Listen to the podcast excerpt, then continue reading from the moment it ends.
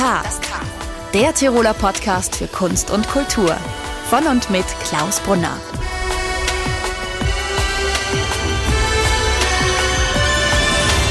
Herzlich willkommen zu einer neuen Ausgabe vom K. In dieser Folge steht K für kaiserlich, denn mit dieser Lebenswelt hat unser heutiger Gast zu tun. Ulrich Goes ist der Schlossherr von Dratzberg im Unterinntal und ein direkter Nachfahre der Adelsgeschlechter Goes und Enzenberg. Weil die Zimmer seines Anwesens bis heute mit Möbeln aus der Renaissance bestückt sind, hat Ulrich Goes Enzenberg sein Schloss zu einem Museum gemacht. Heute begrüßen wir den Burgbesitzer, um über das Leben des Adels, das Wohnen im Schloss und das Erhalten von alten Bauten zu reden. Guten Morgen, Herr Goes Enzenberg. Wie geht es Ihnen? Ja, danke. Mir geht's gut. Wir haben die schwierigen Zeiten äh, überlebt. Ja, wir dürfen ja nicht jammern, weil wir betreuen hier ein 500 Jahre altes Anwesen und es gibt gute und schlechten Zeiten und äh, wir hoffen wieder auf die guten. Also eigentlich sind Sie Graf. Vor einem österreichischen Gericht würde man Sie jetzt Ulrich Goes-Enzenberg nennen. Woher kommt das? Ja, das ist einfach durch das Habsburger Gesetz, dass die Adelstitel abgeschafft worden. Und ich, ich wäre auch von meinen Mitarbeitern und von Leuten in Tirol ist das, glaube ich, nicht so ein Problem. Die haben nicht so ein Problem, die nennen mich trotzdem Graf, aber vielleicht die Bauern sagen halt Graf du und die Jäger auch. Und das, wir haben auch gar kein Problem damit. Aber es gehört halt irgendwie zu unserer Herkunft und, und wir verteidigen das auch. Äh, ich habe kein Problem, wenn mich jemand so anspricht. Ich verlange es äh, allerdings nicht.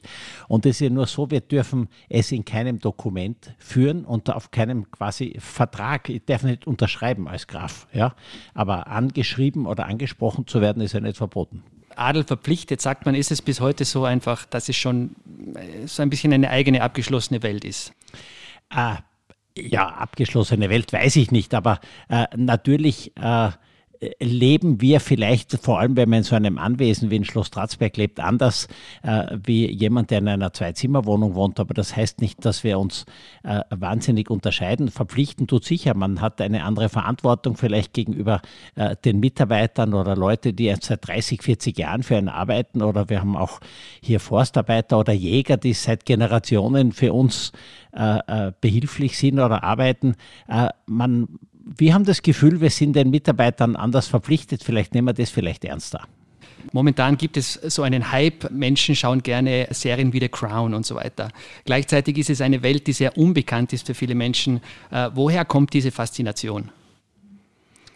Das weiß ich nicht. Äh, äh vielleicht war auch früher durch die K&K-Zeit und durch die Sissi-Filme und alles, was damit zusammenhängt, es gibt Leute, die sich sehr interessieren, Leute, die sehr ablehnen. Es äh, gibt Zeiten wie nach 1918, äh, wo man die Adelsprädikate abgeschafft hat.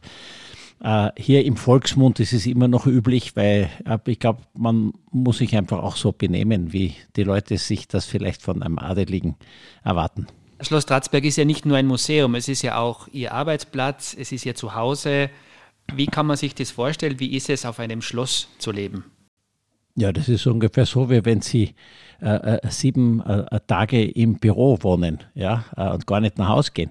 Äh, für uns ist es tatsächlich so, für uns ist es auch zu Hause geworden. Wir sind die erste Generation, die beschlossen hat, wirklich das ganze Jahr über im Schloss zu leben. Für uns war es wichtig, dass unsere Kinder hier aufwachsen, damit sie einmal die in Zukunft diese Bürde, die sowas mit sich bringt, äh, vielleicht nicht so schwer nehmen, weil es ja ihr Zuhause ist. Und das ist ganz anders, wie wenn wir jetzt sagen wir, wir hätten uns auch irgendeinen Bauernhof herrichten können und in die Arbeit fahren, ins Schloss. Aber ich glaube, das wäre ganz was anderes. Und ansonsten ist es für uns, ja, es ist tagtäglich uns darum zu kümmern und es kommt immer was anderes. Ja. Äh, es gibt in den Maximilian äh, einen netten Spruch an der Wand vom Kaiser Maximilian, das war einer seiner Lieblingssprüche, der heißt, ich lebe, weiß nicht wie lang und stirb, weiß nicht wann, muss fahren, weiß nicht wohin, mich wundert, dass ich so fröhlich bin. So geht es mir auch manchmal. Wir sitzen an diesem alten Tisch, der Risse bekommen hat vom Heizen. Was sind die Herausforderungen, wenn man so alte Gemäuer bewohnt? Äh, es, was Dratzberg ausmacht, ist vielleicht zu vielen anderen Schlössern, dass es vollkommen eingerichtet ist mit den Originalmöbeln aus der Gotik und der Renaissance. offensichtlich hat keiner was mitgenommen. Ja? Und in der Fuggerstube und in der Fuggerkammer und diese Bezeichnung der Räume stammen eben noch aus der Fuggerzeit. Da reden wir jetzt so zwischen 1589 und 1660 in etwa. Und der Fugger als Kaufmann hat als erstes eine Inventarliste erstellt. Und die gibt es noch, diese Inventarlisten, zwar nicht bei uns, aber im Museum in Babenhausen bei Augsburg, das ist eben das äh, Fugger-Museum. Und mein Großvater beinlich genau abgeschrieben und mit der Inventarliste können Sie durchs Schloss laufen und abhackeln. Ja, es ist quasi noch alles da. Und äh, diese Möbel, was jetzt über diesen schönen Tisch hier sprechen, äh, wenn Sie solche Möbel in einen geheizten Raum stellen, dann vertragen die das nicht, weil die waren das nicht gewohnt. Ja, und im Schloss in den Museumsräumen wird nicht geheizt, da wird es halt langsam wärmer im Sommer und über den Winter wird es wieder langsam kalter, aber diese Zentralheizung vertragt keine schönen Holzmöbelstücke. Und mich hat mal ein, ein äh, Restauratorenteam aus der Schweiz, ein Möbelrestauratoren, die durchgegangen sind, gefragt, also, das ist unglaublich, diese Qualität der Möbel, die so gut erhalten sind, was machen sie? Ja? Die haben gesagt, eigentlich muss ich ganz ehrlich sein, wir machen gar nichts ja, außer dass wir eben Rücksicht nehmen mit Lüften und Heizen und so weiter. Und äh, die sagen sehr gut. Das ist das Beste. Sie haben auch einen sehr prächtigen Innenhof. Es gibt immer viel zu tun. Sie haben ja gerade aufwendigst renoviert. Vielleicht können Sie mir kurz erzählen, was äh, momentan gerade ansteht. Muss ich noch mal kurz ausholen, weil Sie sagen momentan, wir restaurieren seit 1832. Ja, jetzt können Sie ausrechnen, also das sind jetzt ja bald 200 Jahre. Und es hat eben nochmal erwähnt, der Großvater meines Großvaters, Franz Enzenberg, der hat das eingeheiratet und damals war das Schloss über 100 Jahre unbewohnt. Und Sie können sich vorstellen, wie es da ausgeschaut hat. Also ich möchte das jetzt nicht ausführen, aber es wurde sehr aufwendig hergerichtet und ich sage dem Zustand, dass es 100 Jahre unbewohnt war, zwischen 1730 und 1830, ist auch zu verdanken, dass man nicht damals alle Holzdecken rausgerissen hat, weil vielleicht Holzwürmer drin waren und das Ganze barockisiert hat. Ich muss sagen, Schloss Tratzberg hat diese Zeit verschlafen, ja, wie in einem Dornröschenschlaf. Und äh, was wir heute machen, wir machen vielleicht das Finish, das letzte. Ja, ich sage, wir restaurieren eben seitdem. Und was jetzt anfällt im Moment gerade, war eben der wunderschöne Renaissance-Innenhof, der ja in der Renaissance bemalt wurde, äh, 1600 fertiggestellt, damals von einem Fugger, der hat es wahrscheinlich noch genug Kleingeld gehabt, äh, um das auch zu bezahlen. Und dann wurde es immer wieder, äh, ist eigentlich total verschwunden. Vor 50 Jahren hat dann mein Onkel Geograf Enzenberg äh, äh, das wieder hergestellt oder wieder herstellen lassen. Das war alles ein bisschen zu intensiv. Und jetzt verschwinden die Farben, die wir vor 50 Jahren restauriert haben, eigentlich wieder komplett. Man sieht, dass an einer der Fassaden ist kaum noch was zu erkennen und das war eben höchste Eisenbahn, das zu retten, was noch da ist.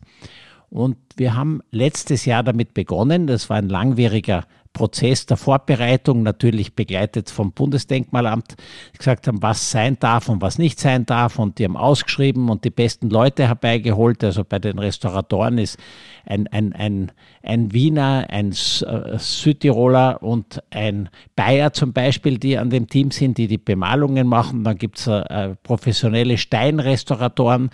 Dann äh, haben wir äh, den, die Dächer, die letzten, äh, äh, saniert. Ich habe jetzt seit 30 Jahren bin ich beim Dachdecken, also bitte seit 30 Jahren und jetzt bin ich endlich rundherum gekommen und ich hoffe, dass meine Tochter das nicht wieder machen muss. Und jeder, der an Tratzberg vorbeifährt, sieht jetzt das goldene Dachel von Tratzberg. Und nachdem wir in Innsbruck das nicht anschauen, vielleicht darf man es inzwischen wieder anschauen, haben halt derweil wir ein goldenes Dachel. Ich würde jetzt gerne nochmal die Brücke von der Renaissance in die Neuzeit schlagen.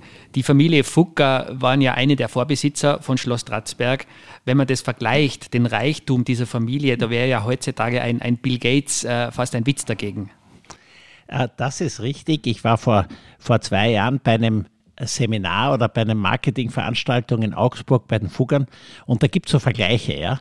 Es gibt einen Vergleich, der sagt, dass man den sag mal, die Macht der Fugger. Es geht Reichtum, es geht ja nicht immer nur um, um Geld, aber natürlich mit Geld kann man viel anfangen und damals waren es halt Gulden und man, es gibt ja diese Bücher, kauft dir einen Kaiser und man weiß, dass Jakob Fugger sehr Einfluss genommen hat auf den Kaiser Maximilian und dann Karl V. für ihre Krönungen, welche äh, heiraten sie eingehen und so weiter. Man kann, wenn man das heute versucht hochzurechnen, den Wert oder der, der Fugger, dann kann man sagen, wenn Sie die Forbes 100 List von den deutschen Unternehmen hernehmen, sagen wir Porsche, Mercedes, Siemens und so weiter, nehmen Sie alle her und die zusammen addiert, das entspricht etwa den Wert von einem äh, Fugger, Jakob Fugger. Und das lässt sich nicht in Euros ausdrucken, aber Sie haben recht, wir können alle Superreichen von Amerika mit Bezos und äh, Bill Gates und so weiter zusammenrechnen vielleicht. Bei der Kinderführung führt ja das Schlossgespenst Drazi durch das Schloss. Natürlich die Frage aufgelegt, spukt es auf Schloss Ratzberg? Ja, ja, jein, würde ich sagen. Es, natürlich gibt es diverse Geistergeschichten und die, die können es auch in einem Podcast hören, den meine Frau demnächst geben wird. Die, hat, die ist dafür zuständig für uns, für die Guten und die Geister. Aber es gibt schon ein paar Geschichten, dass also meine Kinder äh, Geister gesehen haben und meine Frau hat das dann aber sehr psychologisch äh, behandelt und wir haben festgestellt, wer dort aufgetreten ist und das war tatsächlich scheinbar irgendein alter Tannenberg, das unsere Vorfahren waren. Und für den haben wir dann eine Messe gelesen und dann ist er Ruhe gewesen. Ja. Aber äh, ansonsten würde ich sagen, sind wir gut bestrahlt. Ja. Ich, ich glaube, das hängt auch jedes Haus hat eine Aura. Dratzberg muss eine sehr gute Aura haben. Und ich glaube, die Geister, die hier noch sind, die fühlen sich sehr wohl. Also später sprechen wir vielleicht noch über die Lieblingsorte. Ich glaube, ganz ein grausiger Ort im Schloss ist ja das Gefängnis ganz unten im Keller. Ja, aber das Gefängnis ist ein kleines, äh, würde ich sagen, ist ein sehr klein in den Felsen gehauener Raum, wo vielleicht jemand, der nicht sich ordentlich benommen hat, vielleicht mal kurz eingesperrt war. Aber ich denke nicht, dass hier Leute wirklich im Gefängnis waren oder äh, gefoltert oder misshandelt worden sind, weil sonst wäre nicht so eine gute Aura hier im Haus. Was sehr spannend ist, es gibt ja viele Geheimwege, Fluchtwege und so weiter. Könnten Sie uns kurz erzählen, was es alles gibt im Schloss? Aber warum sagt man denn Geheimweg? Eigentlich ist es geheim, ja. Aber jeder, der in Tirol in die Schule gegangen ist, hat gelernt, dass es einen, einen Verbindungsweg zwischen Tratzberg und Freundsberg in Schwarztrüben gibt. Und der beginnt bei uns und geht durch die Türmchen hinunter und geht dann irgendwo unten in den Wald. Äh, und alles weitere dort ist natürlich geheim, ja. Also, Uh, unterm Inn haben wir noch nicht gegraben, weil wir Angst gehabt haben, dass das Wasser bei der nächsten Überflutung dann zu uns raufkommt. Äh, aber es gibt ein paar, sag mal, im Haus versteckte Geheimwege. Einer ist, glaube ich, oben in den Maximilianräumen. Da gibt es eine Treppe, die man runden lassen kann. Das sieht man bei der Führung im, im Jagdsaal.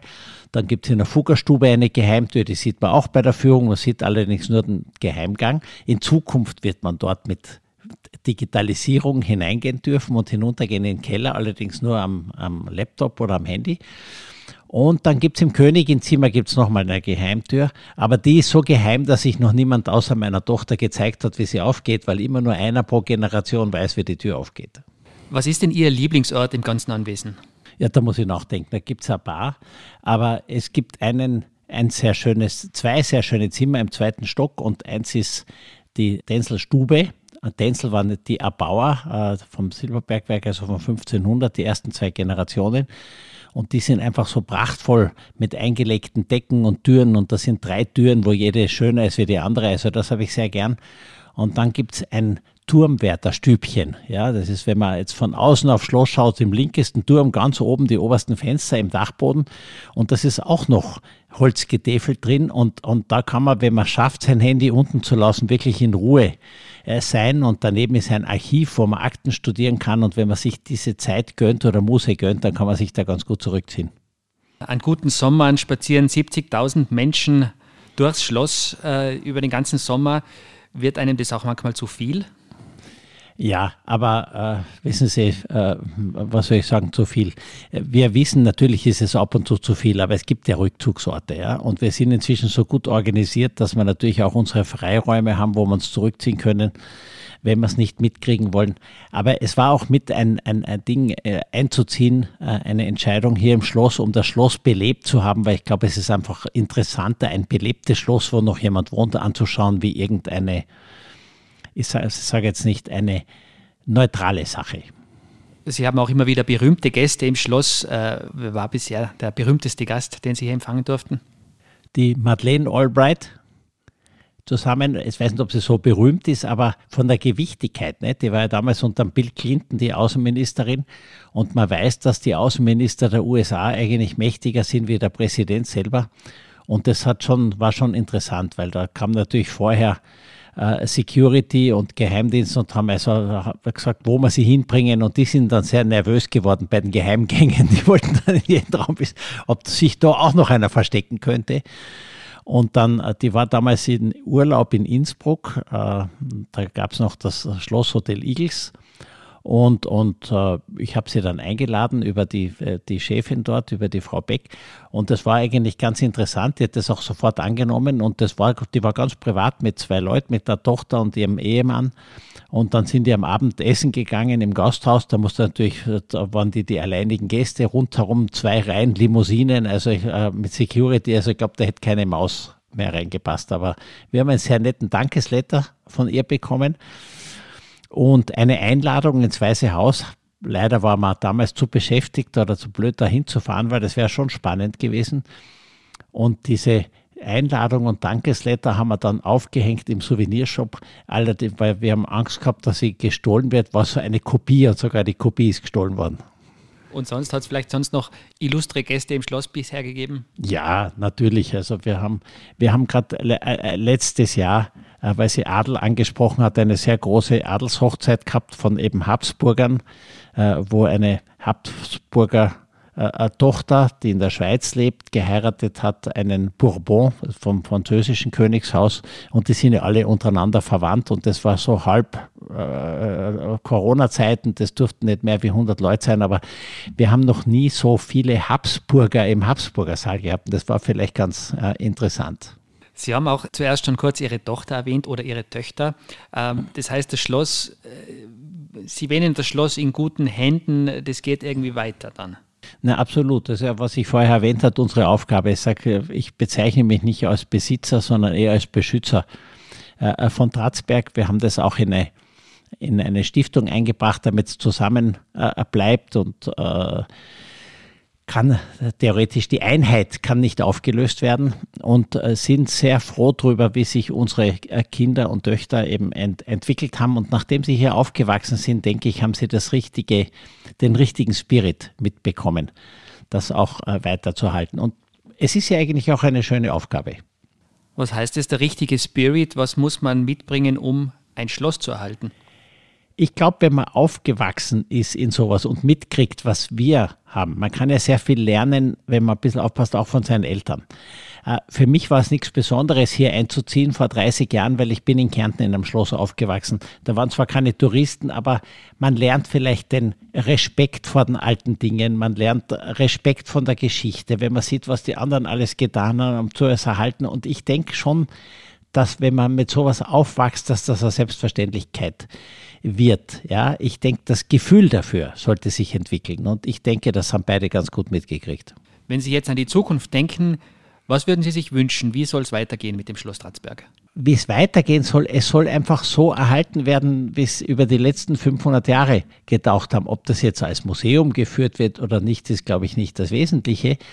Aber ich finde, wir sind irgendwo auch der Öffentlichkeit schuldig, dass man ihnen die Chance geben soll, das anzusehen. Ja, ob das jetzt dann bei einer Live-Führung ist oder bei einer Digitalführung oder was ist nicht so wesentlich.